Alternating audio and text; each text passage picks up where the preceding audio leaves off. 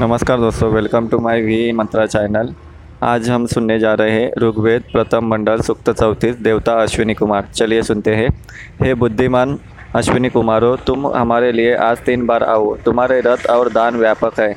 जिस प्रकार रश्मियों वाला सूर्य शीतल रात्रि से संबंधित है, उसी प्रकार तुम दोनों का भी नियमित संबंध है। तुम कृपा करके विद्वान के वश में हो जाओ।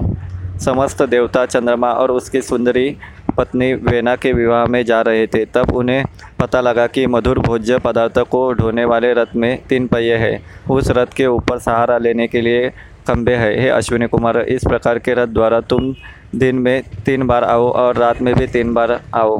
हे अश्विनी कुमारों, तुम तीन बार आकर यज्ञ कर्म की त्रुटियाँ दूर करो। आज यज्ञ का द्रव्य मधुर रस से तीन बार सींचो।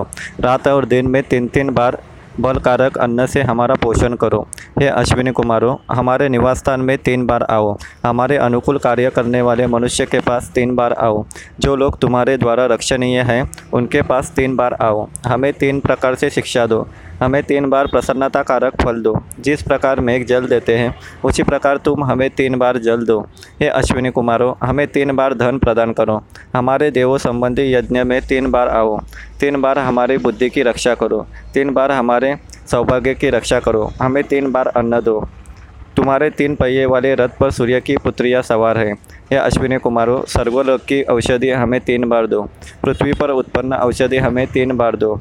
आकाश से हमें तीन बार औषधि दो।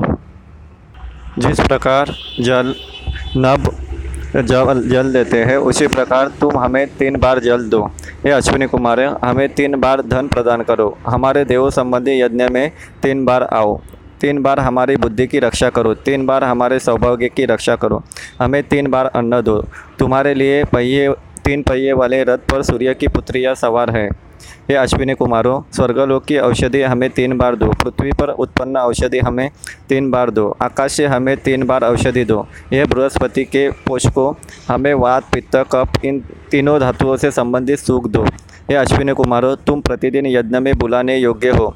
तुम तीन बार धरती पर आकर वेदी पर तीन परतों के रूप में बिछी हुई कुशाओं पर शयन करो। शरीर में जिस प्रकार प्राणवायु आती है, उसी प्रकार तुम तीन यज्ञ स्थानों में आओ। हे अश्विनी कुमारों, सिंधु आदि सात नदियों के जल से तीन सोमाभिषेक हुए हुए है। जलों के आधार तीन कलश और तीन सवनों में से संबंधित तीन प्रकार की हवि तैयार है।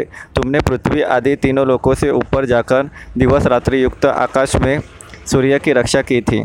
हे नासत्यो, तुम्हारे तीन कोने वाले रथ के तीन पहिए कहाँ हैं? रथ के ऊपर जो बैठने का स्थान है, उसके तीन बंधनाधार रूप डंडे कहाँ है? तुम्हारे रथ में बलवान गधे न जाने कब जोड़े गए? उन्हीं के द्वारा तुम हमारे यज्ञ में आते हो। हे नासत्यो, इस यज्ञ में आओ। मैं तुम्हें हवि देता हूँ। तुम मधुर पदार्थों का पान करने वाले अपने मूर्खों से मुखों से मधुर हवि पियो। तुम्हारे विचित्र और धुरी में घी लगे हुए रथ को हमारे यज्ञ में आने के लिए उषा ने पहले ही प्रेरणा दी थी। हे नासत्य अश्विनी कुमारों तैतीस देवताओं के साथ मधुर सोमरस पीने के लिए इस यज्ञ में आओ।